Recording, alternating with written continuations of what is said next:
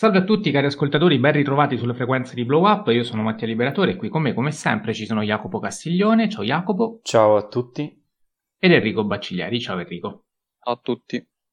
Allora, la puntata di oggi è dedicata a quattro film di Marco Bellocchio, ve lo avevamo detto in occasione delle nuove uscite che non ci saremmo occupati in quella sede di Esterno Notte perché lo avremmo fatto in una puntata appositamente dedicata a questo regista, lo facciamo quindi quest'oggi parlando oltre che di Esterno Notte anche di Buongiorno Notte, eh, l'altro eh, film che eh, Marco Bellocchio ha eh, dedicato al caso Moro, eh, parleremo anche del traditore e parleremo anche dei pugni in tasca, l'esordio di Marco Bellocchio. Ho parlato di questi film in modo, li ho presentati in modo caotico, cronologicamente disordinato, come sempre procederemo nel solito ordine. Prima di iniziare però, eh, devo ricordarvi, anzi sì, vi ricordo che quella di oggi è la penultima puntata della stagione.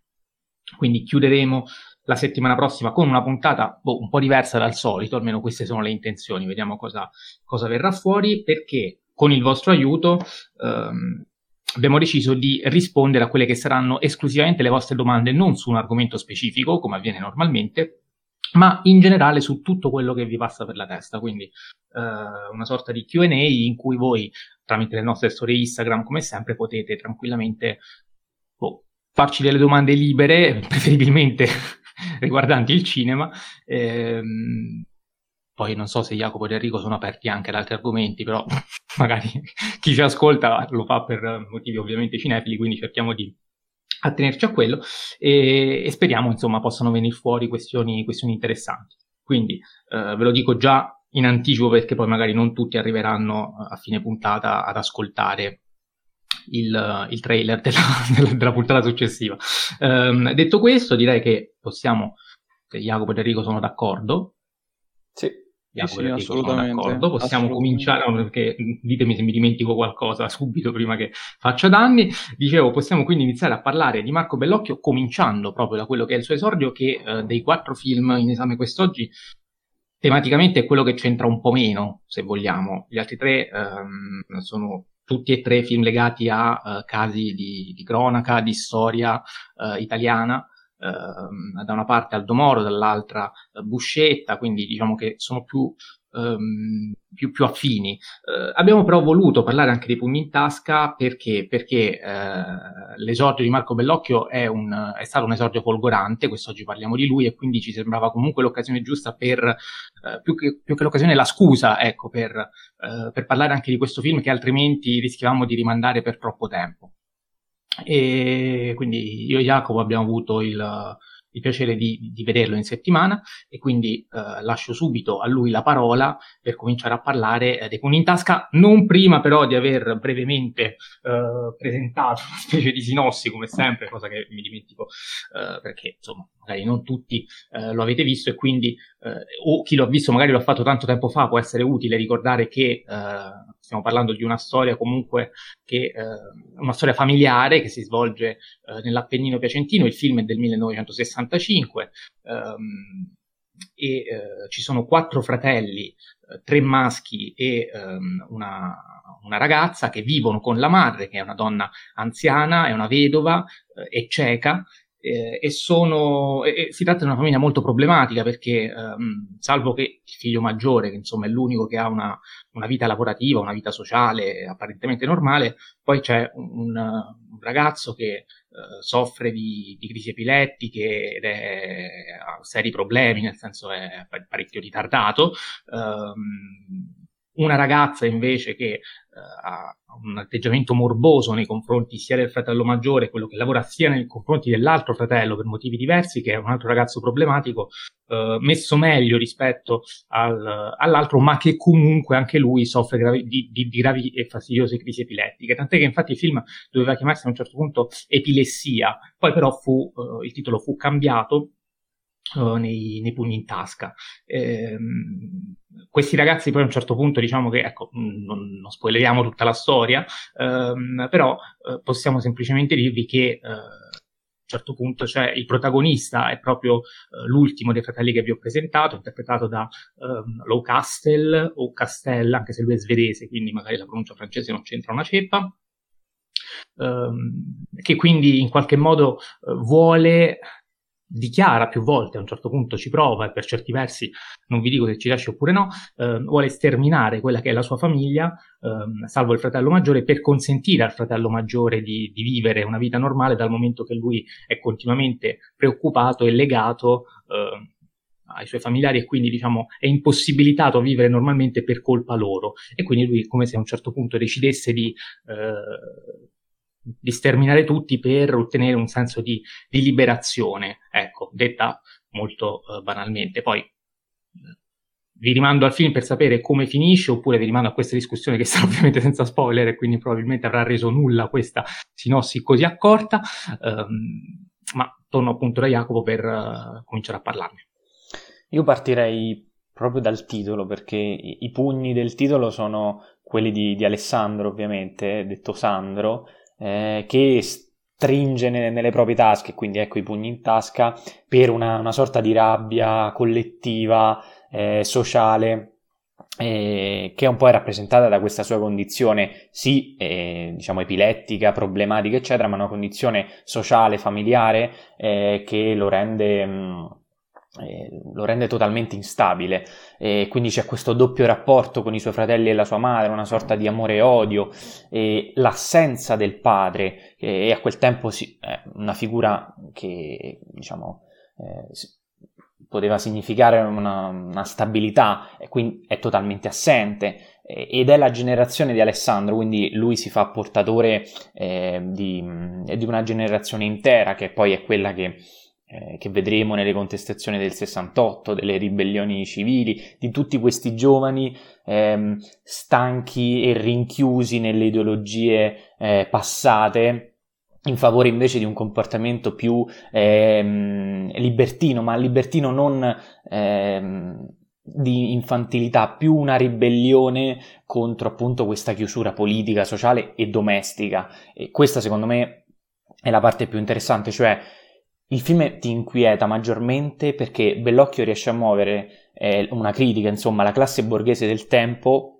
parlando appunto de- de- del caos che sarà prossimo eh, in-, in, Italia, ma non parte dalla politica, non parte magari da- dalla società in sé, ma parte dal luogo più intimo, ehm, più personale eh, dell'uomo, cioè la famiglia, in particolare la madre, che rappresenta un po' questa sorta di, ehm, di cappio che Alessandro ha, in, ha attorno a sé e, e, quindi risulta ancora più crudele e amara la sua situazione proprio perché è la normalità dei rapporti familiari, quindi quelli che teoricamente dovrebbero essere i più vicini e i più significativi, da cui invece parte questo disagio esistenziale eh, che fa, fa, davvero paura per quanto è, è instabile. Un'altra, un'altra cosa che secondo me Ehm, molto interessante è come, ehm, a parte la colonna sonora di Morricone, la cito subito, altrimenti me la dimentico, eh, che riesce a, a creare questa atmosfera ehm, a volte anche grottesca, eh, surreale e ci sono anche momenti onirici. E, ma una delle cose che secondo me funziona molto è, è come utilizza Bellocchio la scenografia ehm, c'è la casa e l'architettura della casa, che è questa villa fuori città, quindi ehm, a differenza del, del fratello più grande che è l'unico che va a lavorare in città, l'unico che ha appunto una vita sociale ma anche eh, sentimentale, ehm, questa villa fuori città in mezzo alle montagne, in mezzo ai boschi, eh, che è abitata da, da questa famiglia che sembra vagare un po' come, come, fossero dei fantasmi. Poi questa casa è piena di cimeli, di quadri, ehm, c'è una bara a un certo punto, non vi dico di chi, ehm, una vasca da bagno quasi come un letto di morte, insomma. Insieme sia l'architettura che l'arredamento della casa, quindi la scenografia in, in tutto e per tutto, riescono a a rappresentare una sorta di ehm, quasi una rete mentale irrazionale, repressa de- dei personaggi stessi che, che la vivono. E, ehm, e il bello che invece appunto eh, mi pare Augusto si chiami, il fratello più grande, quello sì. che vuole spa- scappare da questa realtà angusta, fredda, e da, questi, da queste montagne, mh, mm, diciamo, distaccate a livello proprio, cioè non, non, è un, non, è un, paesaggio bello quello che vediamo intorno alla casa. E questo Augusto mi ha ricordato, seppur in maniera molto differente, eh, un po' quello stesso Moraldo dei Vitelloni, eh, però a differenza sua, qui secondo me è ancora di più, diciamo, macchiato da, da una sorta di, eh, di ipocrisia, eh, perché anche lui stesso forse desidererebbe quella, quella, quella strage folle che il fratello eh, sogna di fare e forse farà. Ehm, una cosa poi volevo dirti questa cosa in particolare a te Mattia per capire se anche tu l'avevi colta, perché a tratti questo approccio infantile, anche un po' eretico di Alessandro, del protagonista, mi ha ricordato Alex di Alex Delarge di Arancia Meccanica, tra l'altro hanno, a volte sì. condividono lo stesso nome, tra l'altro. E, ehm, in particolare proprio in quei movimenti del corpo, le pernacchie, la perversione anche sessuale, perché un altro tema centrale è il suo rapporto con, um, con la sorella, ehm, quindi questa, questo rapporto eh, molto strano, morboso, ehm, che insomma alimenta questa sua natura un po' fanciullesca, attratto dalla violenza, dalla morte, dalla ribellione. E, in più, secondo me, anche con Arancia Meccanica, al ovviamente eh, quel finale con, eh, con, la Traviata, la musica classica, accostata invece a, diciamo, a un episodio eh, di urla e non solo, eh, visto che poi Insomma, non, non fa... cerco di non fare spoiler, dai. No, no, eh, però certo in quella scena soprattutto. In quella scena soprattutto. non pensarci. Bravissimo, cioè l'accostamento è palese come lo abbiamo Arancia visto. Arancia Meccanica che è successivo, eh, bisogna sempre ricordare. Sì, sì, sì, il film è del 65, mentre Arancia Meccanica è di 10, eh, no, 10 anni dopo è Barry Lyndon, 6 anni dopo. 71. Sì, sì, sì. Ehm...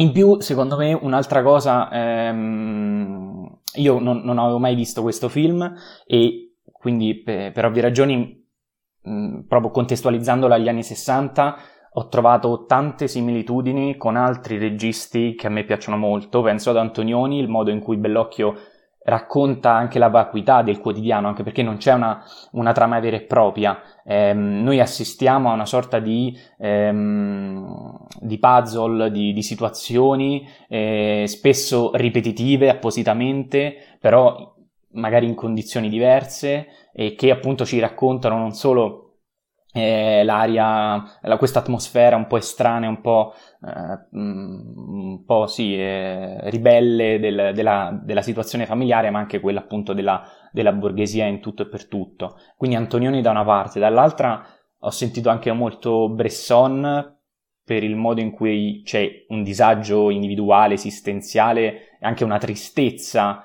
eh, un'amarezza, forse è meglio, ehm, che Bellocchio riesce a rappresentare anche attraverso delle inquadrature molto simili a quelle del, del regista um, francese, quindi di, i, detta- i piccoli dettagli di una mano, di un oggetto. E poi ovviamente mi ha ricordato anche molto Fellini per il modo grottesco e ironico che fa delle, dell'Italia borghese, nonostante Fellini risulti più interessato insomma, al contesto di, di immagine onirica, di contesto più cinematografico, ecco.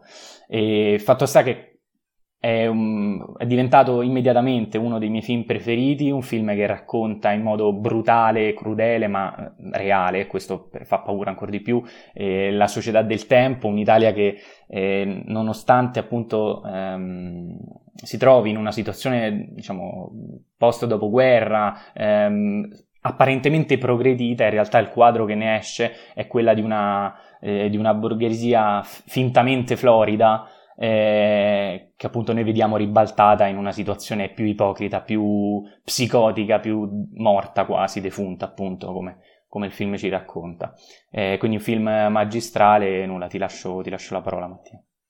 Sì, io mh, mm, ho poche cose, anche perché ti ho detto quasi tutto. Eh, parlando di film a cui ti ha fatto pensare, io aggiungo magari Rocco e i suoi fratelli, che eh, sì. c'entra poco Uh, nel senso che lì anche c'era un, un discorso sulla famiglia che uh, ovviamente di Rocco e suoi fratelli abbiamo parlato nella puntata dei capolavori del 1960, quindi mi raccomando recuperatela. Uh, e dicevo appunto, lì la famiglia, anche lì si assiste a una disgregazione del nucleo familiare che però ehm, agisce più per fattori, ehm, cioè è, è, scaturita più da fattori esterni che interni, come invece avviene nei pugni in tasca, in cui la famiglia, che oltre a essere il luogo intimo di cui parlavi, è soprattutto questa mi sembra una parola chiave del film, è, è, è la prima istituzione uh, con cui l'essere umano entra in contatto, cioè noi dalla nascita veniamo catapultati immediatamente, mm, dal giorno 1, um, in un nucleo familiare, almeno nella stragrande maggioranza delle ipotesi, fortunatamente è così. Eh, poi purtroppo ci sono anche le eccezioni. Um, però la famiglia è, è, la prima istituzione vera e propria e, e, qui si avverte proprio questo senso di soffocamento che l'istituzione familiare comporta. E, ehm, e in tal senso penso che, eh, come dicevi giustamente tu, quest'opera possa essere definita pre-sessantottina, ehm, proprio perché comincia a, eh, tramite questo tipo di critica, si comincia a far eh, trapelare quel, sen- quel, sentimento di, di ribellione e, ehm, sebbene incarnato da un personaggio problematico, comunque tutti a un certo punto della loro vita, soprattutto in quel periodo, cominciavano e per certi versi cominciano ancora a, uh, a provare, a sentire e quindi a dover uh, tentare di esternare o reprimere in base al tipo di impulso ovviamente. E, ehm, e, e, questa quindi è sicuramente la cosa, la cosa, che mi ha colpito di più. Eh, si avverte proprio questa, questa, sorta di divisione patologica dell'istituzione che inizia a essere chiaramente quella familiare, ma poi si estende addirittura anche a, allo Stato, che è quella massima, se vogliamo, almeno nel 65, perché poi adesso le cose sono cambiate. Um, però ecco, la scena in cui a un certo punto il protagonista getta il tricolore, eh, non, non, gli viene data neanche troppa importanza a quella scena, però uh, secondo me è molto importante, molto significativa. Eh, getta il tricolore, profana a un certo punto uh, la, stanza, la, stanza, della madre, uh, strappa le riviste, spacca il ritratto dello zio, cioè uh, si assiste proprio a una vera e propria ribellione che oltre che verso la famiglia avviene anche verso la Chiesa, verso lo Stato e quindi proprio il motto Dio, patria, famiglia in questo film viene completamente esorcizzato, fatto, fatto a brandelli. E, ehm, e, e, la potenza uh, di questo film è che tutto questo ovviamente viene fatto in modo, uh, in modo, in modo molto cinematografico e um, molto soffocante per chi guarda, anche scioccante per il tempo lo immagino almeno, sono di quei quegli esordi eh, assolutamente folgoranti, passato alla storia per questo, ma eh, l'aggettivo mi sembra assolutamente indovinato, e poi anche in questo film, come negli altri tre di cui eh, stiamo preoccuparci, Verdi riveste un ruolo importante. Ora, qui forse Enrico mi può aiutare, non so se Verdi riveste un ruolo importante in tutta la filmografia di Bellocchio o soltanto in questi quattro film, perché io, insomma, avendo visto solo questi, non so se... Non, non, lo so, mi dispiace, vorrei essere più d'aiuto, ma non, non ho idea. Va bene, lo scopriremo nei prossimi appuntamenti perché tanto Bellocchio sarà un regista che, che tornerà perché insomma lo, lo, lo, recupereremo insieme ai nostri ascoltatori a suon di puntate. E, e quindi niente, insomma, eh, penso sia per tutta questa serie di motivi eh, insomma, è stato inserito 300 film italiani da salvare non a caso, eh, ha vinto peraltro anche un Astro d'Argento per il miglior soggetto del 1966 e e nulla, quindi non potevamo non, Be- non, cominciare a parlare di Bellocchio partendo proprio da quello che è il suo esordio. Um, però adesso ascoltiamo anche un pochino Enrico che i pugni in tasca non l'ha visto, ma Buongiorno Notte sì, e um, do subito a lui la parola dopo avervi detto che chiaramente Buongiorno Notte è un film dedicato alla prigionia, soprattutto alla prigionia di, uh, di Aldo Moro, uh, film la cui trama è ripresa liberamente dal uh, libro Il prigioniero del 1998 della ex brigatista Anna Laura Braghetti. E qui insomma c'è una sorta di ricostruzione storica attraverso personaggi di cui vengono cambiati praticamente soltanto i nomi, perché poi è tutto molto, tutto molto lineare, tutto molto uh, vicino a quello che realmente è accaduto, nonostante quelli che sono i lampi eh, onirici uh, di cui uh, magari tra un pochino parleremo meglio, e, ehm, e, qui si assiste proprio a quella che è, è, stata la prigionia di Moro dal punto di vista quindi brigatista, uh, da un punto di vista interno, e, e, dico interno proprio perché si, va, si andrà pro, poi a contrapporre con quello che sarà poi esterno notte, quindi un punto di vista esterno e sempre mutevole dei vari personaggi che uh, abbiamo visto in questi giorni nelle sale o insomma lo vedremo uh, successivamente anche su, su, Rai 1 a partire da ottobre, in esterno notte sarà un punto di vista diverso, quindi quello dei vari, uh, dei vari politici, della, della, famiglia, eccetera, eccetera. Quindi ne parleremo meglio dopo. Subito la parola ad Enrico per Buongiorno Notte. Allora, Buongiorno Notte per me è un film mh, mm, veramente mh, mm, bello, eh, soprattutto per, per l'epoca. eh, erano i primi anni 2000 e nei primi anni 2000 eh, i, i, registi italiani cercavano di sperimentare e, e eh, rivisitare la, la storia eh, politica. Lo farà anche cinque anni dopo Sorrentino con il Divo, ad esempio, eh, ma non solo lui. Ehm, e ehm, si cercava quindi di ehm, rivedere eh, la storia del Novecento attraverso appunto diverse eh, visioni d'autore vere e proprie. E in questo caso Bellocchio si sente in questo film, in quanto appunto i lampi onirici che ci, giustamente citavi sono ciò che rendono eh, il film eh, innanzitutto un film, perché eh, Buongiorno Notte, adesso qui posso già spoilerare un po' di più, tanto è un po' più famoso rispetto a I pugni in tasca. Eh, si sa che fine fa Aldo Moro. Cioè. Sì, sì, eh, no, dico la cosa invece dei, dei, dei, lampi onirici, che sono la vera cosa originale del ah, film. certo, certo. Eh, il, um, il, fatto che eh, nei lampi onirici lui eh, si salvi, eh, o meglio, venga salvato ehm, da, da, Chiara, mh, mm, che è la, la, protagonista del film, eh, noi vediamo sempre il suo punto di vista. è diciamo un settimo personaggio di Esterno Notte, se vogliamo. Eh, quindi eh, noi vediamo il, il, suo punto di vista che eh, da brigatista sente di cambiare e sente di cambiare la mentalità, l'approccio eh, al sequestro eh, proprio attraverso eh, i sogni e attraverso appunto una costruzione registica. perché Buongiorno, virgola, notte, che è il titolo del film, è in realtà il titolo di una sceneggiatura che ha scritto eh, quello che sembra essere una sorta di spasimante di, di Chiara, eh, che eh, si immagina appunto questa storia in cui eh, all'ultimo una ragazza proprio come Chiara, perché ovviamente non sa che Chiara è una brigatista, possa cambiare. e questa cosa è molto interessante perché appunto è il cinema che permette di costruire il revisionismo storico, questa cosa diventerà popolare nel 2009 con Bastardi senza gloria ovviamente, ma in realtà eh, il buon Bellocchio l'aveva già fatto sei anni prima, eh, in un caso sicuramente molto più, eh, più piccolo, perché ovviamente eh, la morte di Hitler eh, è molto più eh, importante rispetto a, al sequestro di Aldo Moro. È anche diverso, perché poi ovviamente. fa vedere come finisce realmente, quindi sì, sì, sì, non, sì, non, no, non, non si lascia col sogno, cioè capiamo lo dice proprio, da una parte c'è il sogno, dall'altra la realtà. Quindi. E poi questa cosa, tra l'altro, adesso non so se posso spoilerare Esterno Notte, visto che è fresco, oppure no. Vabbè, ma ragazzi, Esterno Notte, Buongiorno Notte, secondo me... Visto? È, è, è, no, ma è difficile spoilerare, cioè non è un film spoilerabile. Ecco, sì, no, dico che però in Esterno Notte, eh, la prima scena che vediamo di Esterno Notte parte 1, eh, del primo episodio della serie, e vediamo la scena in cui um, Aldo Moro è eh, sull'ospedale, no? È all'interno dell'ospedale, nel letto, e vediamo Cossiga, Zaccagnini e Andreotti, no? E quella scena è una scena onirica molto simile a quella di... Um, appunto di, del finale di Buongiornotte e guarda caso sì, è una sorta di continuo e infatti per citare proprio lo stesso Bellocchio è il controcampo di Buongiorno Notte eh, ovviamente esterno notte.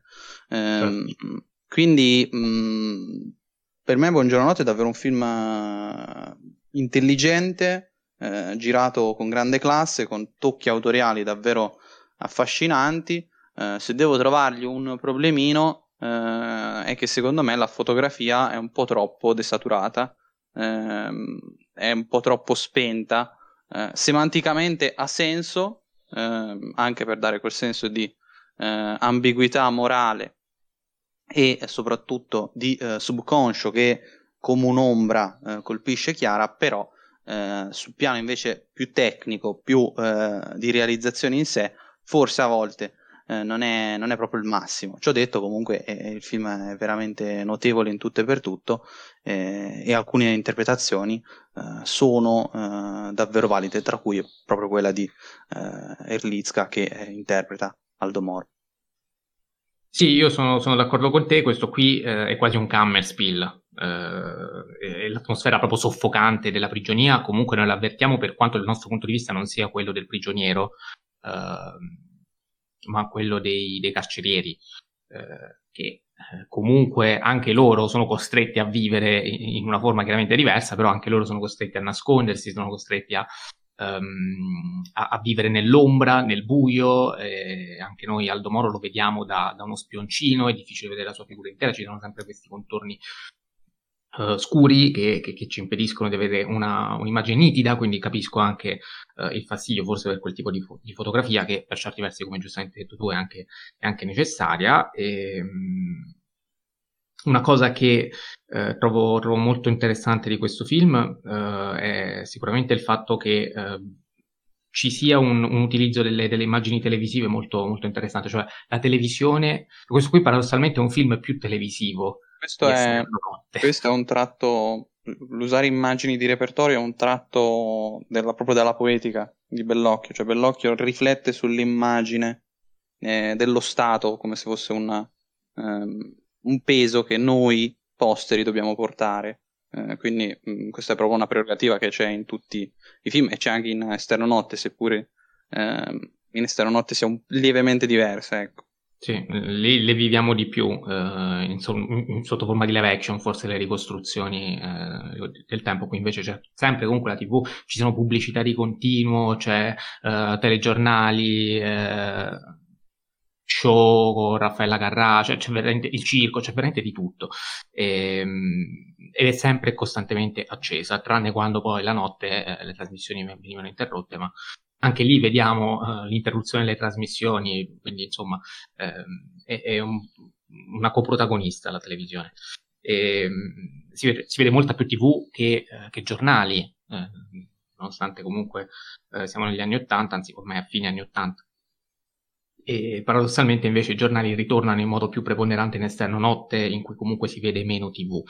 E a parte questa digressione, ehm, le, le, sequenze oniriche, vabbè, l'ha già detto Enrico, sono forse la cosa più, più interessante, più bella, musicate quasi sempre da Schubert quelle, per quanto ci siano comunque brani anche di, uh, di Verdi e di, di Offenbach a un certo punto. E, ehm, L'unica cosa, e sono curioso di sentire cosa ne pensate riguardo, ecco, che invece a me non ha convinto troppo di questo film, che resta comunque un, un ottimo film, che peraltro ha, è stato presentato a Venezia, eh, con la, la, giuria era presieduta eh, nel 2003 da Monicelli, e eh, ci furono un sacco di polemiche perché comunque non, non vinse il Leone d'Oro, ma gli viene dato soltanto un premio alla sceneggiatura, mi pare.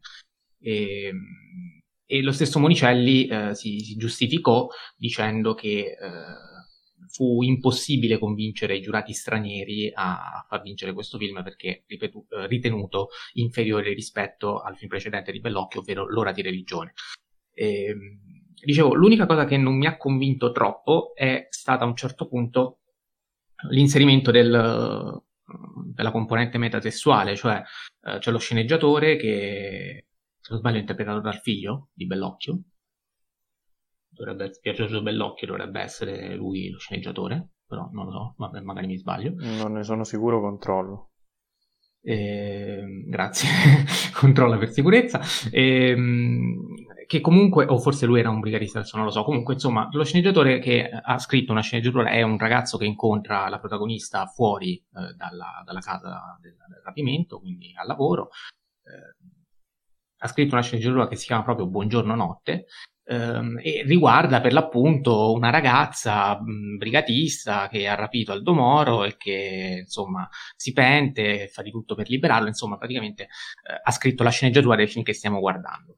E questo espediente per quanto comunque eh, ben, ben reso, ehm, mi è sembrato un pochino, un pochino, un pochino eh, non necessario, forse. Cioè a un certo punto cioè, assistiamo a una sorta di quasi di spiegone, quando lui spiega a lei il tipo di sceneggiatura e quindi inavvertitamente spiega anche eh, allo spettatore quello che sta accadendo, quello che potrebbe accadere, cioè come se ci fosse stata proprio la parte un po' didascalica che questo film non necessitava, eh, in cui quindi si dà l'importanza ai sogni, si dà l'importanza alla parte immaginifica, a tutto ciò che non è razionale, ehm, a quello che deve fare lei, cioè questa presa di coscienza mi è sembrata un pochino servita troppo sul piatto d'argento eh, ed è una cosa che secondo me appunto è, è superflua e, e, si poteva evitare per quanto non sia particolarmente invadente perché riguarda una, una semplice scena.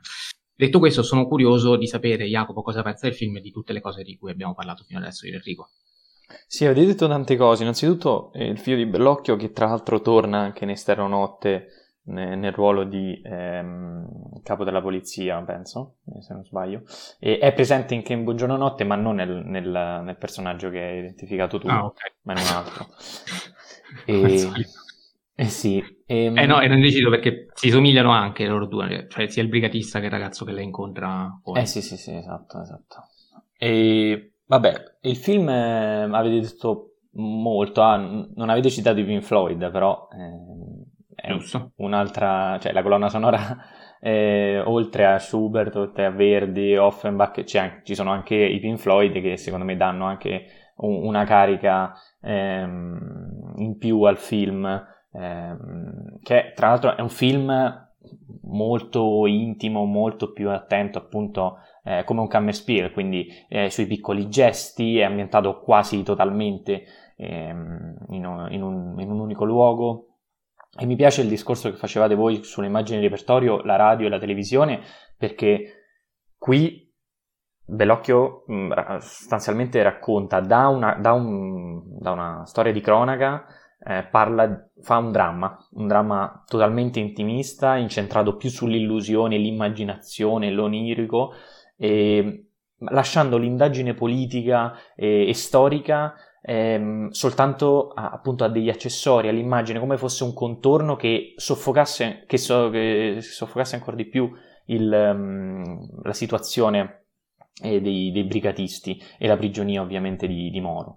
E, ehm, ed è proprio quello sguardo, infatti eh, tu l'hai detto bene, eh, hai detto bene, spesso si, mh, mm, si fa vedere da, dal piccolo oculo della porta Moro, ecco, Bellocchio indugia molto su quell'inquadratura, eh, proprio perché eh, secondo me è, da, è proprio dall'immaginazione e dallo sguardo di Chiara che si innesca eh, una sorta di, eh, di, crisi, di senso di colpa, ehm, che poi appunto tramite eh, i sogni eh, le suggeriranno appunto, cioè i sogni eh, le suggeriranno tut- tutta una sorta di, di sequenze, scene che, che, non accadono ovviamente, ma che lei eh, alla fine eh, spera in un certo senso. E, ehm, e questo sicuramente sono la, la, parte più interessante del film. E, ehm, per il resto eh, appunto l'avete già detto voi è una sorta di controcampo eh, rispetto quindi quasi, quasi complementare a, a, esterno notte. E, e secondo me diciamo che va a, ad aumentare secondo me il valore de, di esterno notte proprio per il modo in cui eh, come ha detto giustamente Enrico Buongiorno Notte potrebbe, poteva essere esattamente il settimo capitolo di esterno notte. E, ehm, e quindi forse eh, Bellocchio ha fatto il, il, saltino in più ha fatto il passetto e ci ha regalato invece quest'anno eh, un film ehm, parecchio più riuscito, secondo me, nonostante Buongiorno Notti io lo apprezzi eh, altrettanto. poi, poi, poi, ci torniamo su questo perché tanto sicuramente ci sarà da discutere.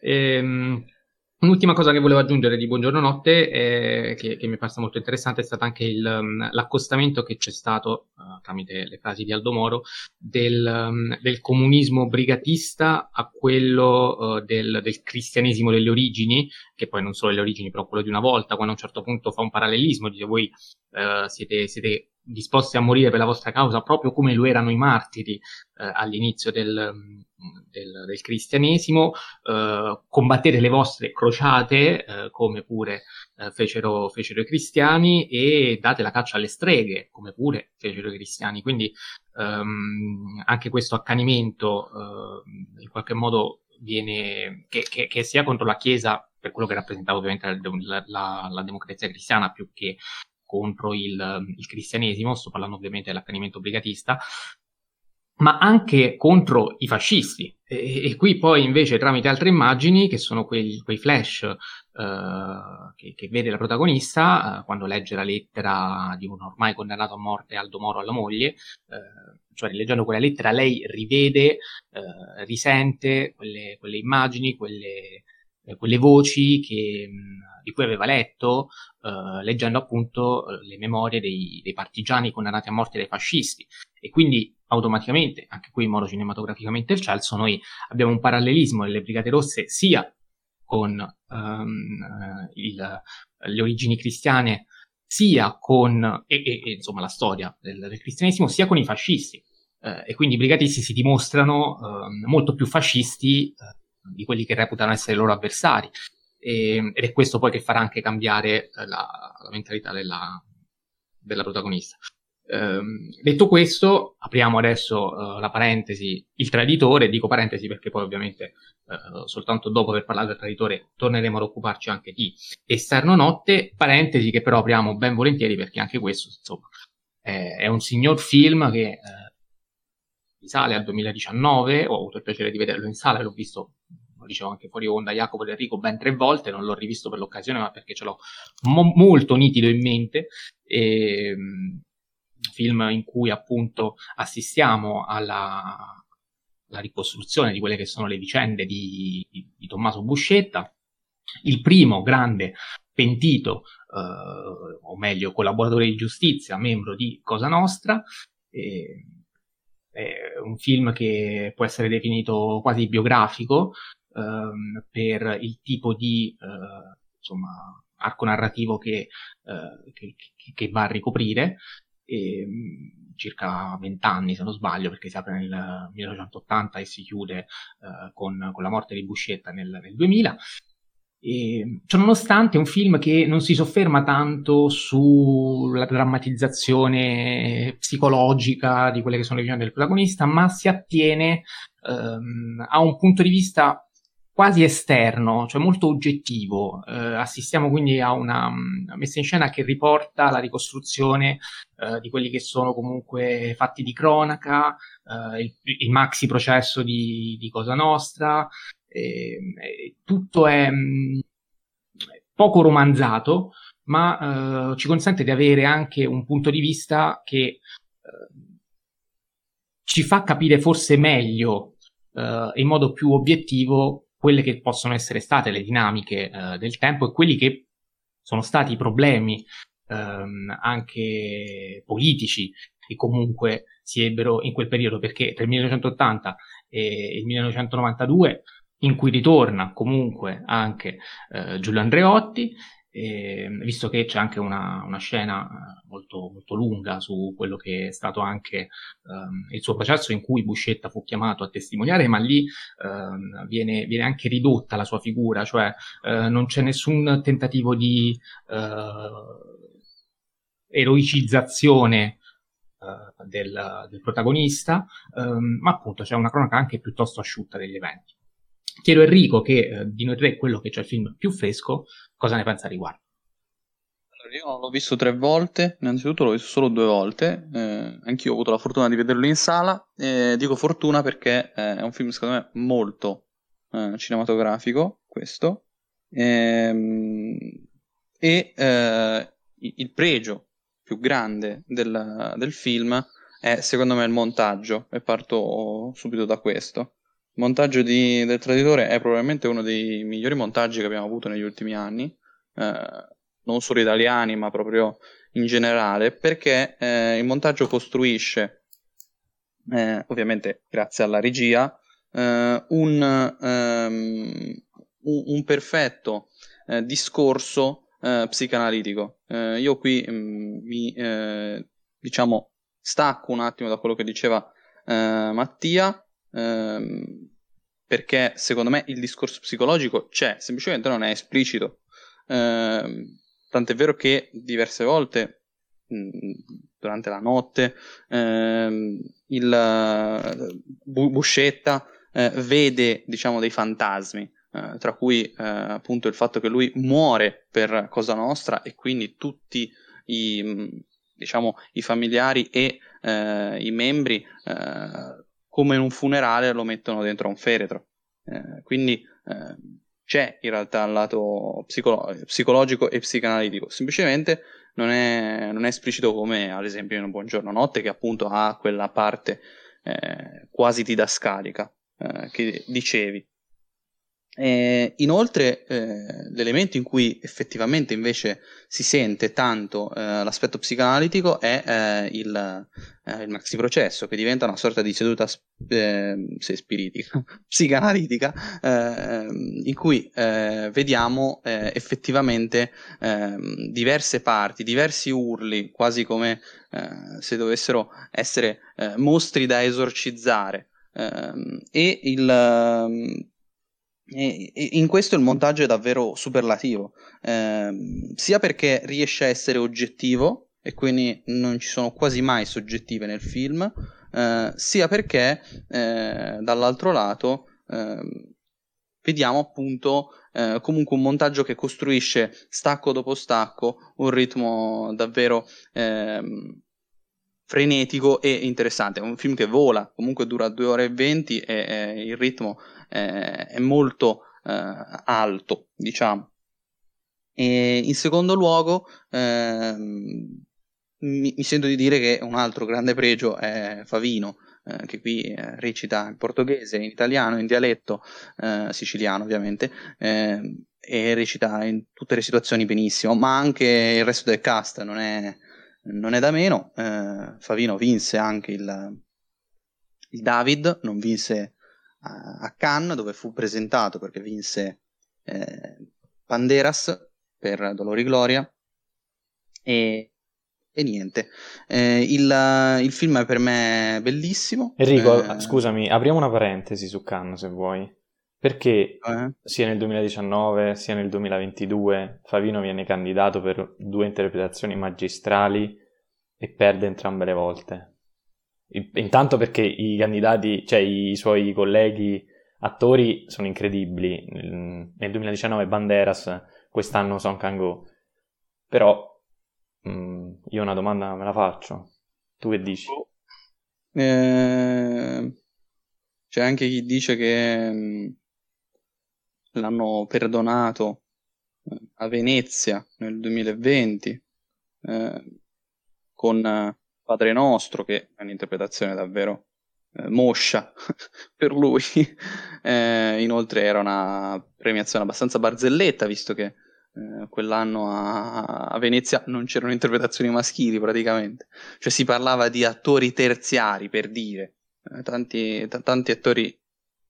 C'erano praticamente solo attrici, quindi eh, la Coppa Volpi femminile era molto combattuta, quella maschile era boh, a chi la diamo, ehm, quindi probabilmente l'hanno fatto un po' per compensare la, la lacuna, perché comunque eh, va detto che nel 2019 a Cannes c'era una selezione che, una selezione che credo qualsiasi festival vorrebbe avere.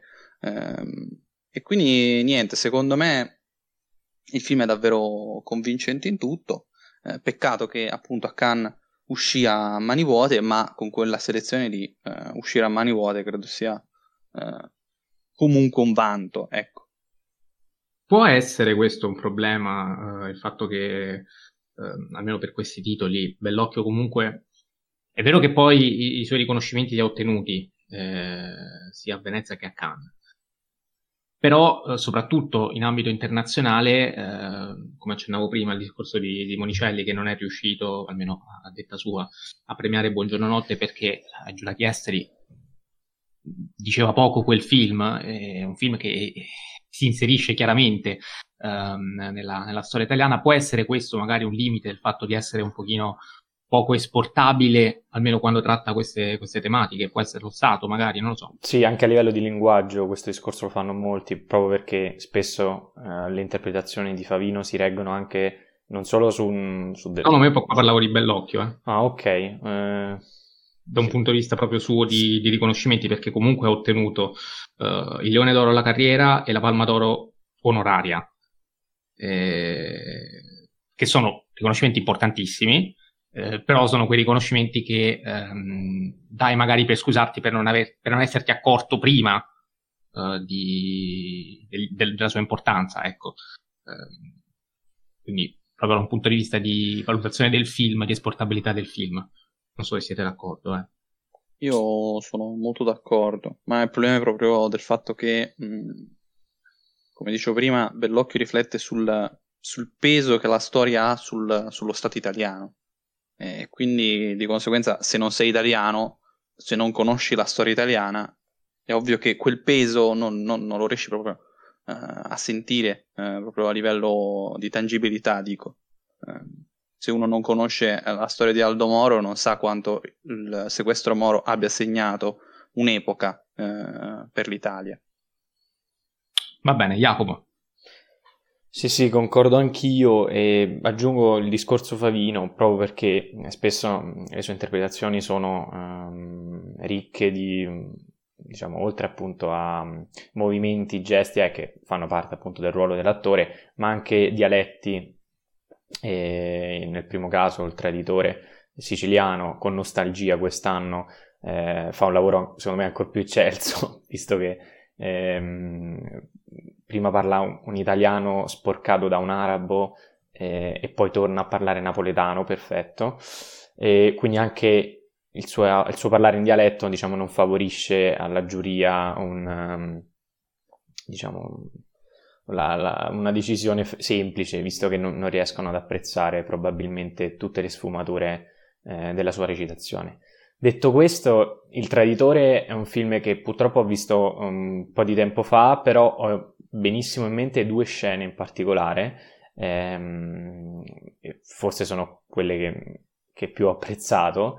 Ehm, la prima è quella eh, circa inizio film in cui si raccolgono eh, tutti, eh, tutti, i criminali in una stessa casa. Eh, c'è quella famosa foto che viene scattata che un po' rappresenta eh, forse il futuro di, di, di questo film e de, della storia di cronaca in sé. E, e quindi diciamo, raccontano un po' già il titolo, cioè il traditore e il tradimento, visto che in, in, quest'ultima, in quest'ultima, cena, in quest'ultimo eh, incontro eh, viene, viene, presentato anche eh, Rina, eh, che ovviamente eh, tradirà per primo eh, la pace e quindi diciamo, innescherà una, una guerra di mafia che non avrà Ehm, cioè che avrà parecchie conseguenze, anche uh, brutali. Poi mi pare ci sia anche il personaggio di Giuseppe Calò, ehm, che invece fa, interpreta un quel ruolo, eh, cioè il personaggio di un ruolo che appunto a metà tra l'amico e, e una sorta di...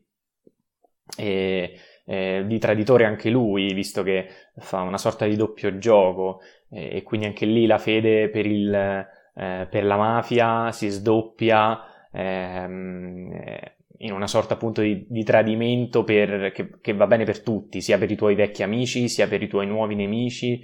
E, e quindi tutta la complessità del tradimento e del, dell'aspetto più umano del film, secondo me, viene, viene mh, raccontato e inquadrato in modo molto credibile e, e reale in, in quella scena quelle sequenze, insomma. E l'altra, secondo me, forse ancora più forte, ehm, è ovviamente l'interrogatorio tra Falcone, di Falcone a Buscetta. E lì, se non sbaglio, e, e, Enrico il discorso sul montaggio lo faceva anche in merito a questo, credo, eh, perché ci sono continui campi, eh, cioè campo e controcampo tra Falcone e Buscetta, quindi come se fossero due entità separate, che però rappresentano sostanzialmente questo rapporto Stato e mafia, ehm, con delle battute ovviamente, che però sono sostanzialmente due facce della stessa medaglia, e quindi de- de- dello stesso paese ovviamente, dell'Italia. È superiore aggiungo. Non ho capito, non ti ho sentito. S è superiore. Bravissimo, aggiungo. bravissimo. E la cosa più, forse anche più interessante è proprio che entrambi ripudiano la mafia, però per motivi diversi, perché intanto Falcone è, diciamo, è in una lotta perente, perenne contro appunto il mondo di Cosa Nostra e non solo. Buscetta invece paradossalmente si vergogna e disprezza l'attuale stato mafioso eh, che secondo lui appunto lo ha tradito eh, prima che lui tradisse loro, per quello a lui non piace essere chiamato pentito, e proprio perché disprezza la gestione di Cosa Nostra in quel momento, ma continua comunque ad ammirare e a stimare quel passato mafioso basato su una lealtà, su una fratellanza, su una, ehm, su una comunità di intenti che, che ora non, non, c'è più a causa di Rina e a causa di tante altre persone del, de, del giro di Cosa Nostra. E, e questo dialogo tra tu, queste due figure importantissime anche e soprattutto per la storia eh, italiana, eh, riescono secondo me a a inquadrare perfettamente ciò che Bellocchio voleva dire, eh, cioè questo rapporto duplice Stato-mafia in stretto contatto eppure eh, opposto, eppure continuamente in lotta, eh, ipocrita proprio perché eh, sostanzialmente sono le stesse persone, è vero, di due, eh, di due eh, parti differenti ma che soffrono della stessa condizione, cioè di un paese eh, gestito, dominato dal, dal, dal, tradimento, dalla corruzione, dagli omicidi, soprattutto in, in quel periodo. E, ehm, e, quindi quella scena me la ricordo in maniera abbastanza, abbastanza chiara e, ehm, e, quindi è un film che mm, è sicuramente eh, incredibile proprio per, per, come racconta in maniera storica, precisa, eh, anche umana per certi versi, nonostante, eh, come diceva Enrico giustamente Bellocchio, non dà il punto di vista, non, dà, eh, no, non fa soggettive e, ehm, e, si, si, incamera insomma in una filmografia mh, mm, incentrata sul, sul rapporto con, con l'onirico, con il tempo e con la storia italiana che abbiamo già citato. Allora è arrivato finalmente il momento di parlare di Esterno Notte, chiedendovi subito che cos'è, perché la prima sì. domanda va fatta. Film o serie? Eh, Enrico è partito serie, quindi a lui la parola. Eh, non è che ho molto da dire, è una serie, è prodotto serie? come una serie. Sì? Eh, ehm, perché è prodotto da Rai Fiction. È diviso in episodi, come sono fatte normalmente le serie. Eh, appaiono i numeri degli episodi una cosa che addirittura nelle serie non sempre si fa, ma a volte si fa, e uh, c- c'è scritto, c- c'ha una sigla, che è appunto quella sigla in rosso che vediamo, che al cinema l'abbiamo vista solo due volte, ma presumo che eh, la vedremo più volte in tv. Eh, infine c'è scritto una serie di Marco Bellocchio, cioè nel senso, se non è una serie questa... È un film perché è stato presentato anche come film nella misura in cui eh, esce al cinema, diviso in due parti, e la stessa Film TV, che è insomma una fonte autorevolissima, lo presenta eh, nella rubrica I 400 colpi tra i film e non tra le serie. Notte parte 1 è un film, e Notte parte 2 è un altro film. Quindi, anzi, sono due film, ecco. Esterna Notte non è un film, se vogliamo. Può essere considerato un film diviso in due parti, possono essere considerati due film, sono anche una serie, quindi so, sono tutta una serie di cose. Se, se ci diamo film TV, almeno per dovere di cronaca, bisogna dire che anche nelle recensioni e anche come lo trattano, al di là dei 400 colpi, che è una tabella e basta, parlano sempre di serie, tutti, persino i detrattori, comp- cioè eh, Gervasini. Ma perché allora in quella tabella non l'hanno messo nelle serie, visto che c'è? Ah, perché? Perché nelle uscite cinematografiche, banalmente, invece nelle serie televisive, eh, cioè nello spazio delle serie televisive, mettono eh, appunto le serie che normalmente vedi in televisione. Col fatto che quella è una eh, serie che va al cinema, l'hanno fatta secondo me almeno, eh, eh, non sono Giulio San Giorgio, bisognerebbe chiederglielo. Lo chiederemo. Eh, quando lo intervisteremo, se lo intervisteremo, glielo chiederemo senz'altro. Eh, probabilmente, siccome è al cinema, l'hanno messa nelle uscite cinematografiche, quindi in mezzo ai film. Mm, eh, ripeto, tutti ne parlano come serie su film TV. E Jacopo, vuoi aggiungere qualcosa oppure entriamo Ma, nel merito? Beh, prima di entrare nel merito, secondo me il fatto che sia proprio un'uscita cinematografica, ehm, per fortuna la percezione dello spettatore cambia a seconda di come il, il prodotto viene fruito e, e, questo prodotto lo abbiamo fruito al cinema e oltre ad essere una serie, un film, un prodotto prettamente cinematografico ma non totalmente, proprio per, per come eh, Bellocchio lo ha costruito Eh? Scusa, che, come fa a essere prettamente cinematografico se strutturalmente, come ho detto prima, è una serie? Perché, perché la struttura produttiva è diversa da quella contenutistica, tutto qui. No, ma anche narrativa, la struttura narrativa anche A livello narrativo è serialissimo, eh? Perché ci sono, ogni episodio è dedicato a un, un personaggio diverso, al suo punto di vista, quindi... Il punto è che ehm, comunque, ecco, allora, parliamo della grandezza di Bellocchio, che nonostante la sua veneranda età riesce ancora a farci fare questo tipo di... riesce ancora, o meglio, ci, ci, pone questi tipi di problemi, perché questo è un film, anzi è un prodotto, mi correggo, è un prodotto audiovisivo esemplare proprio perché riesce ad essere tutto allo stesso tempo in modo ineccepibile. Questo qui può essere un film bellissimo da vedere in sala, anche tutto d'un fiato in un'unica parte, può essere due film da vedere in sala due giorni diversi, può essere una serie da vedere in tv o, addirittura sul computer una volta a settimana, oppure se eh, la vedi indifferita te la, te la spari pure tutta di fila come, come le serie Netflix. Quindi eh, essere riusciti a sperimentare ed essere comunque riusciti a, ehm, a centrare eh, il proprio obiettivo, perché eh, in questi tempi comunque ehm, è importante riuscire a, a sperimentare anche sui formati, uh, che sono quelli produttivi, distributivi, per essere il più possibile, per arrivare il più possibile a più persone diverse. Perché ci sono quelli che guardano le serie e basta, che magari esterno notte se lo andranno a recuperare, se ne sentiranno parlare, piacendo loro le serie. Quelli che invece si guardano solo i film esterno notte non se lo possono perdere perché anche quello. E, ehm, e nel 2022 riuscire a fare un prodotto italiano del genere eh, così perfettamente eh, inquadrabile in tutte queste eh, forme di fruizione differenti, penso sia eh, assolutamente notevole e quindi, insomma, spero che almeno su questo concordiamo tutte e tre. Chiaro, chiaro, chiaro, chiaro. Anche Enrico. Enrico, Enrico che adesso è mutato, ma... Va bene. E, ehm, Detto questo, eh, cominciamo appunto a parlare di esterno notte, parliamo di quello che è, è, il punto di vista esterno rispetto al buongiorno notte, il, controta- il controcampo di di cui abbiamo parlato um, in precedenza, ed esterno notte lascio subito la parola uh, ad Enrico che, a cui chiedo di, di, essere meno breve dei 31 minuti di audio che ha mandato solo per la seconda parte, non a noi, ma... Eh, ma ehm, allora partendo dal presupposto che secondo me eh, io sono molto dell'idea che sia una serie. Basta, Enrico. Più, più, più, più che un film. eh, e quindi secondo me ogni episodio va, andrebbe trattato separatamente. No, eh, vabbè, no, dai, no, ma dai, no, aspetta, aspetta, anche questo è importante, è una miniserie, non una serie, perché poi...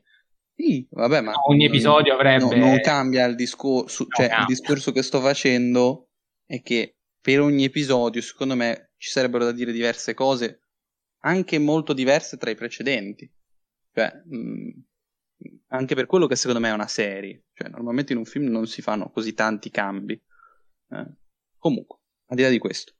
Eh, il, um, ciò che secondo me rende Esterno Notte davvero un capolavoro, davvero una cosa travolgente, davvero un prodotto audiovisivo che è nel meglio del meglio del meglio già del ventunesimo secolo, eh, italiano e non ovviamente, eh, è il fatto che eh, Esterno Notte riesce sempre, e dico sempre, in tutta la durata delle 5 ore e mezza, eh, a eh, colpire per eh, la visionarietà e soprattutto per la, la capacità creativa che coinvolge e travolge eh, lo spettatore perché ogni elemento di eh, esterno notte non può che essere descritto in modo sublime. Eh, poi per carità lo so già che i detrattori facilmente sul quarto episodio romperanno i coglioni perché la recitazione non è, gran, non è tutto sto granché. Questo dirlo, è però. ovvio.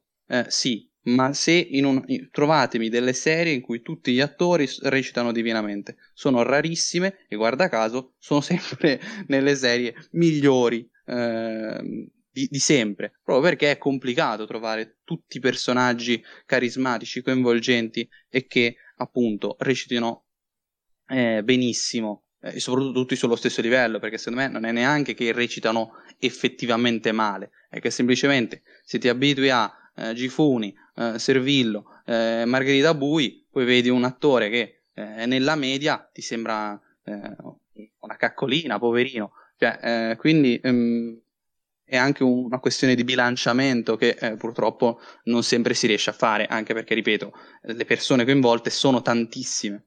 detto ciò, eh, per me eh, gli episodi più coinvolgenti eh, sono il, il, secondo e il quinto, eh, per motivi differenti, come dicevo prima. Il secondo perché è quello più eh, onirico, è quello più bellocchiano di tutti, eh, è quello di Cossiga, per chi non, non si ricordi la, la, la struttura del, degli episodi eh, e il quinto è quello di Margherita Bui. Eh, quello di Margherita Bui invece secondo me è davvero grandioso eh, perché eh, riflette sulla storia dell'Italia eh, con grande cognizione di causa. In quell'episodio c'è tutto. C'è la democrazia cristiana che eh, ha governato imperterrita per un casino di anni. C'è il cristianesimo inteso come religione, che non è da confondere con la democrazia cristiana. Um, c'è il patriarcato, se ci fate caso, l'unico della famiglia che agisce a livello burocratico, a livello formale e che va appunto a comunicare con Cossiga è proprio il figlio. Eh, le figlie invece stanno quasi sempre zitte, tranne una che è quella vendicativa, che risveglia l'anima giustizialista e fascista del paese, che viene risvegliata appunto in termini vendicativi, quasi a dimostrare che il fascismo è una cosa che noi abbiamo dentro di noi. Eh, infine eh, c'è secondo me il, appunto il discorso del perdono e del coinvolgimento eh, complicato di questo paese tra eh, vita privata e vita pubblica nell'epilogo. Eh, e se vogliamo questo è anche un collegamento che si può fare con il traditore, eh, visto che è una cosa questa omertosa e mafiosa. è una questione molto delicata che nell'episodio, tra l'altro, non è tanto pesante, non è tanto esplicita, va, eh, bisogna secondo me andare a fondo nel, nell'episodio e quindi secondo me eh, questa serie è davvero eccezionale, forse l'unico episodio che non è, eh, ineccepibile e eh, incredibile è il quarto, ma forse anche perché eh, è banalmente quello più simile a Buongiorno Notte e forse in Buongiorno Notte eh, si era fatto di meglio, ma gli altri cinque sono tutti eccezionali. Jacomo.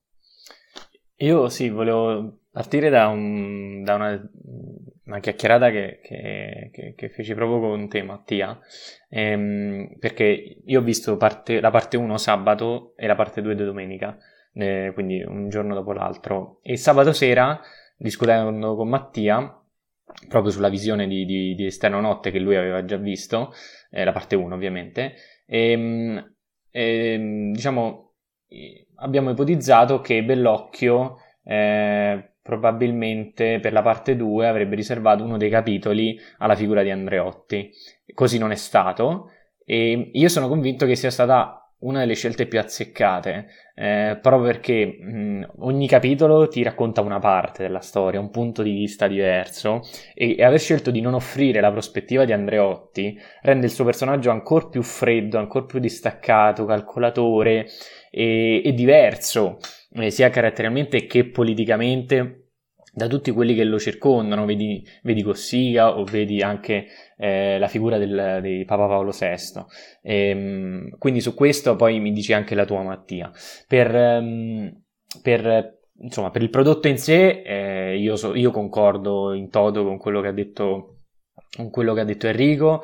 Eh, vorrei citare alcune cose. Um, sicuramente mi è piaciuto l'atmosfera in cui Blocchio ci eh, ci, fa, ci, fa, entrare in questo film perché viviamo un, un'Italia caotica. Eh, abbiamo già detto che utilizza immagini di repertorio che qui mescola però con ehm, conseguenze eh, ricostruite eh, della, di, di, una Roma in stato quasi di, di assedio, eh, ambulanze, elicotteri, ehm, ci sono dei litigi di natura politica negli autobus, eh, scena incredibile anche quella delle, delle intercettazioni telefoniche ehm, a cui Cossiga assiste, ehm, sono tutte farneticazioni di persone palesemente sole, palesemente incapaci di distinguere eh, la realtà dall'immaginazione. E, ehm, però l'apice di tutto questo caos eh, della cronaca italiana, secondo me, è forse mh, l'errore di, di scambiare la, la, rappresentazione teatrale di, di una scuola eh, per il vero rapimento di Moro. E, mh, quindi ancora di più a eh, rid- ridicolizzare ehm, e parodizzare in un certo senso anche ehm, quella condizione politica del tempo eh, impotente o indifferente a seconda dei personaggi coinvolti eh, davanti a, a, questa, a, questo evento. Ehm, un'altra particolarità è sicuramente l'impotenza del, eh, del Papa eh, che Bellocchio, che Bellocchio mostra attraverso vari elementi. In primis sicuramente la condizione fisica, visto che mh, il personaggio interpretato da Servillo non, non si sostiene proprio fisicamente, ma eh, lo vediamo spesso a letto, lo vediamo tossire. Eh, poi c'è una visione più sociopolitica, pa- Paolo VI è traumatizzato dal rapimento de- di Moro, però è incapace anche qui di fare delle scelte incisive per, per salvarlo. Um, c'è una scena in particolare che mm, assolutamente um, credibile, intensa per il modo in cui Papa Paolo VI si arrende, dice apertamente che non, non può più fare nulla per lui. E, ehm, e, ancora, forse ancora più ridicolo e infantile, il modo in cui ehm, eh, diciamo, tutto il papato stava per farsi truffare da persone che appunto si fingevano i, i stessi brigadisti rapinatori. E quindi, in, diciamo, in toto il ritratto che, che ne esce, soprattutto della, del sistema ecclesiastico, de, de, appunto de, del papato, è, è quello di un, una gestione totalmente inadeguata, totalmente impotente, che non potrà fare altro che morire poco dopo la morte di Aldo Moro, eh, come vedremo dalle, dalle, scritte e dalle immagini di repertorio anche alla fine del sesto episodio. Eh, unica, unica forse imperfezione è che Servillo è così bravo, questo è uno di quei ruoli in cui almeno io ho visto Servillo e non il Papa Paolo VI, però insomma eh, fa poco la differenza, è bravo comunque. E, mh, mm, mi sono piaciute tantissimo, e, intanto Gifuni, che è in stato di grazia. Per me è la, la migliore interpretazione di, di, Esterno Notte, se non degli ultimi 5-10 anni del cinema italiano, ehm, che riesce intanto con questi piccoli gesti, le microespressioni, la sua dolcezza familiare quando parla con, con le figlie e il suo modo anche nell'episodio 6, eh, forse il più, il più malinconico, giustamente, ehm, in cui lui ehm, riscatta il proprio voler vivere ehm, ed è quasi, quasi, commovente il modo in cui eh, riesce a dare vita a questo personaggio. Quindi Gifuni, complimenti davvero. E poi sim- anche il fatto di simboleggiare quel tentativo utopico, possiamo dire, di, eh, di comunione tra la democra- democrazia cristiana e il, e il, um, il Partito Comunista eh, funziona alla grande e quell'incontro anche con Berlinguer è, anche divertente per il modo in cui lui ehm, eh, scherza sul rapporto tra i, tra, i loro, tra i propri sgherri, che invece comunicano e si scambiano, mi pare, sigarette, insomma, eh, chiacchierano molto meglio dei, dei loro governanti. E, e, questo è Gifuni, quindi grandioso lui. E, um, altre cose, ho mille cose da dire, però eh, voi fermatemi. E, um, du- vabbè, dico queste due cose, magari poi facciamo un altro giro. E ci sono due scene in particolare um, che mi hanno detto, ok, questo è cinema anche per il modo forse banale, ma totalmente eh, preciso, calcolato con cui Bellocchio eh, le racconta. Primo esempio, c'è una scena in cui Cossiga si gira verso la finestra e c'è la bandiera italiana che è avvolta all'interno del, del palo che la sostiene. Lui la, eh, la, eh, diciamo, la, sistema e questa immediatamente, una volta che eh, sventola, si posiziona in modo quasi improvviso tutta a sinistra. E quindi un'immagine che, che parla già da sola. Eh, un'altra inquadratura meravigliosa, secondo me, è quando Papa Paolo VI, impotente, indeciso anche intellettualmente su ciò che deve scrivere ai brigatisti, tanto da chiamare un suo amico sacerdote e farsi consigliare da lui, ehm, e c'è un'inquadratura dall'alto che non fa vedere il Papa, fa vedere soltanto le sue mani, se non, se non erro, ma si vede il foglio totalmente bianco, con sopra insomma la, la firma del foglio che, che è quello di, del papato. E, ed è immediatamente eh, c'è un'immagine, immagini queste due, queste sequenze che parlano da sole eh, in un modo incredibile e da questo bellocchio me lo aspetto e secondo me ha riconfermato tanto di quello che, che si è detto fino a qui eh, per la sua filmografia. Facciamo un altro giro perché ho alcune altre cose da dire.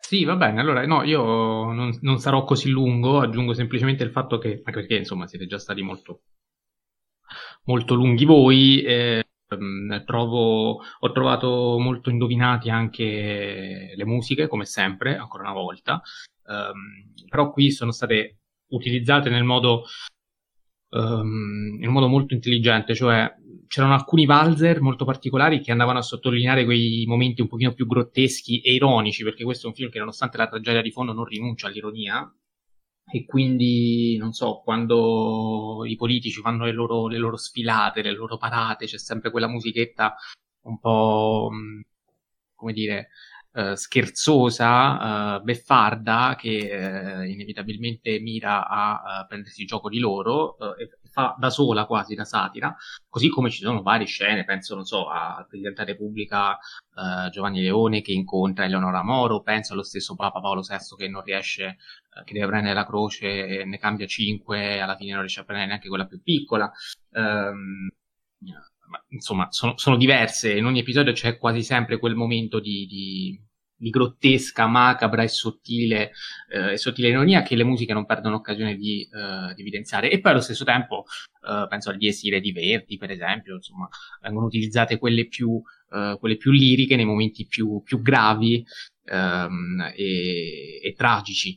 Uh, e quindi qui la messa da Requiem di Verdi sicuramente per quel finale uh, si presta meravigliosamente. Uh, io, uh, vabbè, non mi ripeto perché effettivamente già Enrico ha detto che la recitazione è un pochino incostante in alcuni momenti, soprattutto nel quarto episodio si sente tanto il divario, quindi è un difetto che uh, bisogna comunque rilevare, lo ha già fatto lui, non lo sottolineo ulteriormente. Qualche stacco di montaggio anticipato un pochino mi infastidito in alcuni dialoghi si percepiva.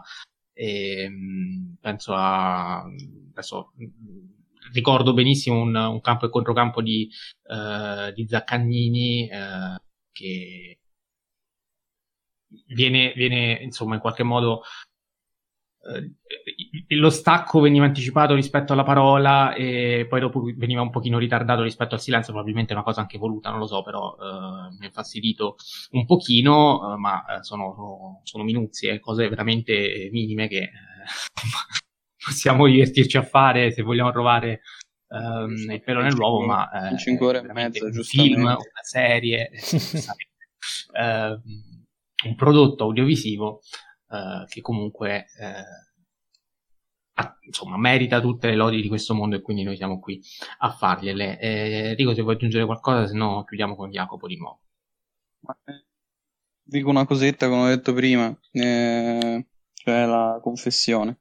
E c'è un fil rouge tra, tra, gli episodi che sono le, le confessioni, eh, parlo di quelle cattoliche, quindi eh, quelle che normalmente vengono eseguite in un confessionale e, e, se vediamo sono spesso molto grottesche, ironiche, quel tipo di grottesco che mh, mm, eh, Bellocchio è solito usare. E e noi vediamo che, eh, siccome appunto sono in un confessionale, vediamo dei campi e controcampi costruiti attraverso le, le grate, o comunque anche quando magari vediamo un totale, vediamo delle luci molto, eh, diciamo, mh, mm, espressioniste quasi, quindi molto esagerate e eh, esasperate, soprattutto nei, eh, nei chiari e nei scuri. Eh, Invece ce n'è una di confessione, che è nel sesto episodio, eh, che invece è limpida, eh, che è quella di Aldo Moro, prima della morte. Eh, quella è, un, è, la confessione più sincera, è quella priva di elementi grotteschi ed è quella più, eh, forse più cattolica di tutte, perché non si parla alle spalle, non, non, non si fanno battute, non c'è patriarcato, perché la, la, la, la, la, confessione, quella di eh, Eleonora Moro nel quinto episodio, è molto... Eh, eh, si sente il patriarcato, cioè praticamente le sta dicendo ma tu sei una donna, devi stare in cucina praticamente. Eh, il, il, il, prete questo. Eh, e eh, invece in quella di Aldo si sente il peso, si sente il fatto che crede e questo è anche un elemento che sentiamo praticamente sin dall'inizio del primo episodio, il, la fede religiosa eh, che muove Aldo Moro sempre. Eh, ricordo la, la, scena iconica che ha colpito anche Alò e ha colpito anche me, cioè quella lì eh, eh che lui non, non, si sta, non, non, si riesce ad addormentare, Eleonora gli dice eh, prega, eh, siediti e prega, e lui dice se prego mi sveglio del tutto. quindi mh, queste scene colpiscono molto proprio perché sono unicum in 5 ore e mezza. Jacopo. Eh, sì, tra l'altro il modo in cui lui ehm, appunto è vicino alla fede cristiana infatti poi sarà sostanzialmente rappresentato come un defunto della democrazia cristiana, un, un crocifisso eh, che i suoi anche amici hanno, eh, diciamo, hanno contribuito un po' nell'indifferenza e nel calcolo politico.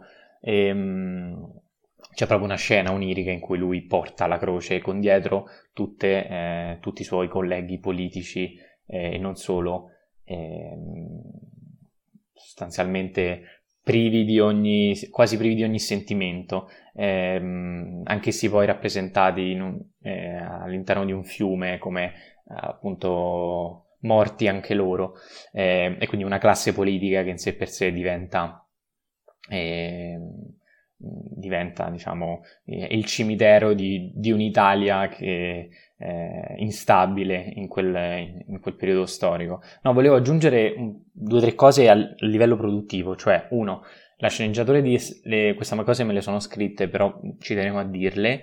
E, ehm, la sceneggiatura di Esterno Notte è firmata dallo stesso gruppo di sceneggiatori con cui Bellocchio ha lavorato per Il Traditore, e una di queste è Ludovica Rambol, Ramboldi, ehm, che è una delle creatrici di 1992, una delle serie che, da quello che ho letto, ehm, mi pare abbiano un po' cambiato la, eh, la concezione di produzione seriale in Italia, eh, proprio per il modo in cui si affronta ehm, la storia eh, politica e sociale italiana.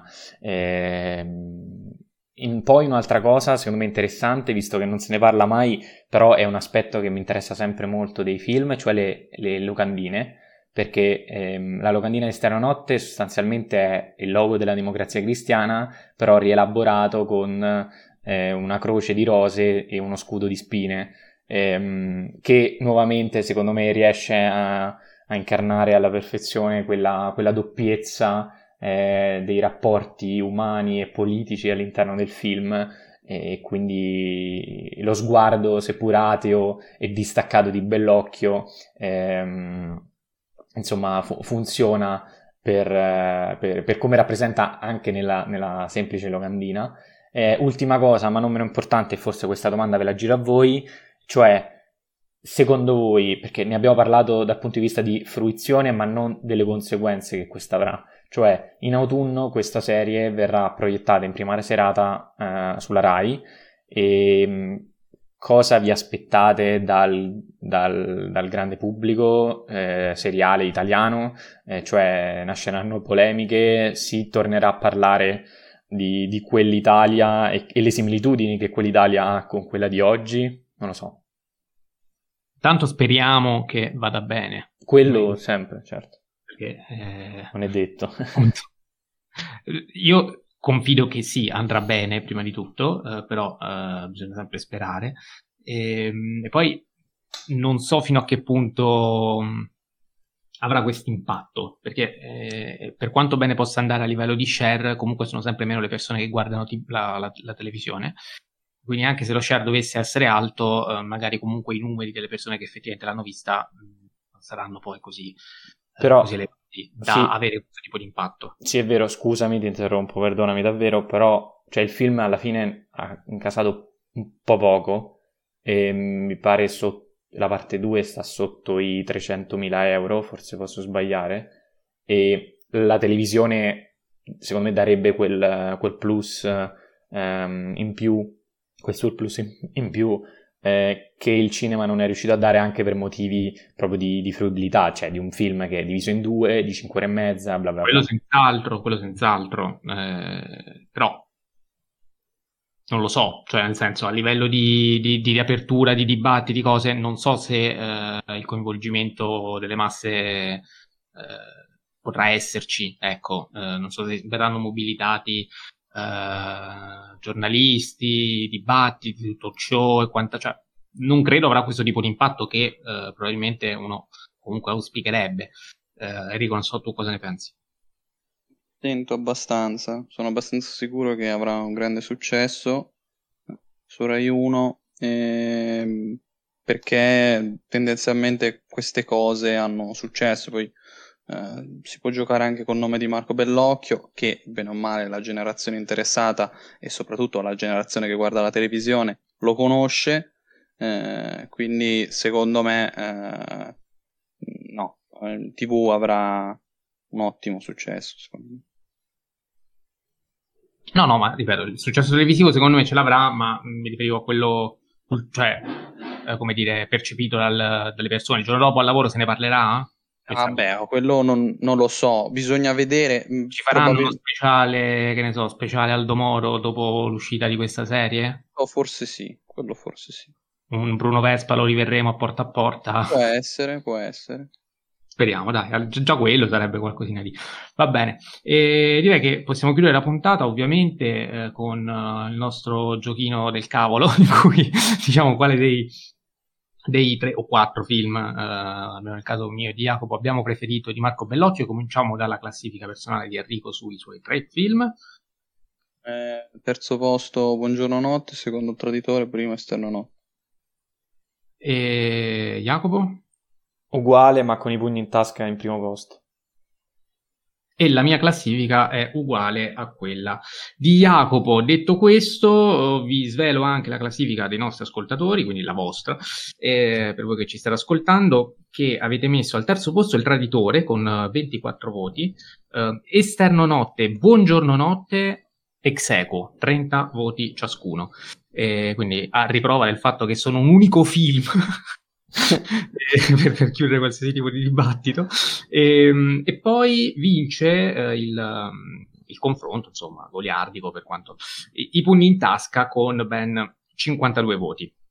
Uh, i nostri ascoltatori, insomma, ci hanno, ci hanno scritto, leggo eh, rapidamente quelli che sono stati i loro contributi. Eh, stasera Popcorn ci dice che insomma, Marco Bellocchio è un regista intelligente e, e, condividiamo assolutamente, penso che questo si possa vincere dalle nostre parole in questa puntata. Daniele Giona ci dice che i film più belli sono Gli occhi e la bocca e Il sorriso di mia madre. Non so se qualcuno di voi ha avuto modo di vederli.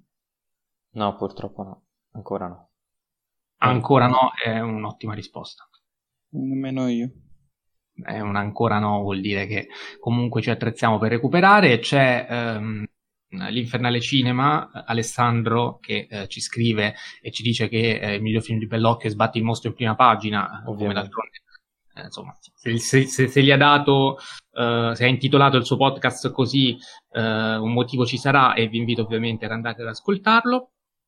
Uh, ci scrive poi uh, Adriano della Stazza che in conclusione salutiamo uh, e ci chiede quale valore hanno gli inserti TV e simili nel cinema di Bellocchio secondo noi e questa cosa penso che abbiamo già risposto prima parlando del fatto de- dell'invadenza televisiva in Buongiorno Notte e poi dei, dei, dei giornali anche in, ester- in, esterno notte, giusto Enrico?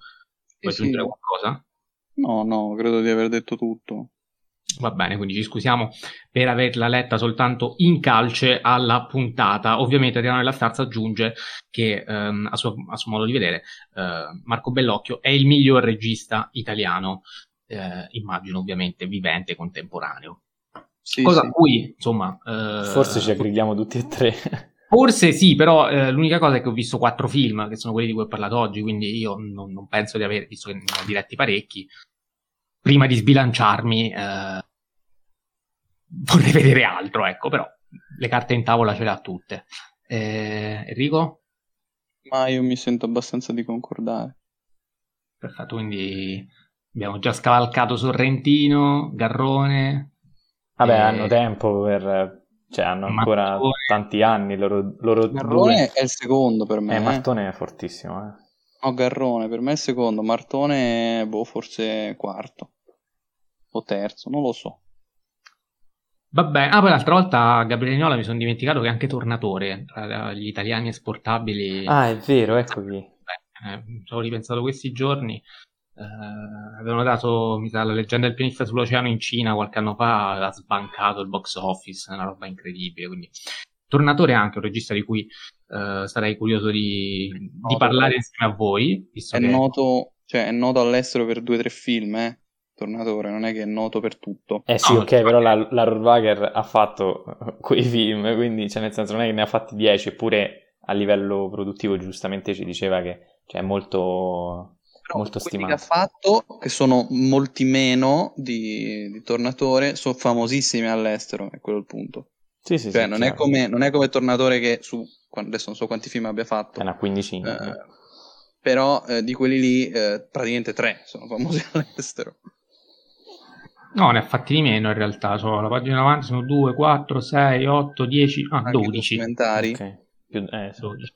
Se ci mettiamo anche Ennio, se arriviamo a 13, no, no, no, no quelli, documentari Ennio, eh. no, fatti diversi, altri sì, 2, sì, 4. Una quindicina, insomma. Quindi sì.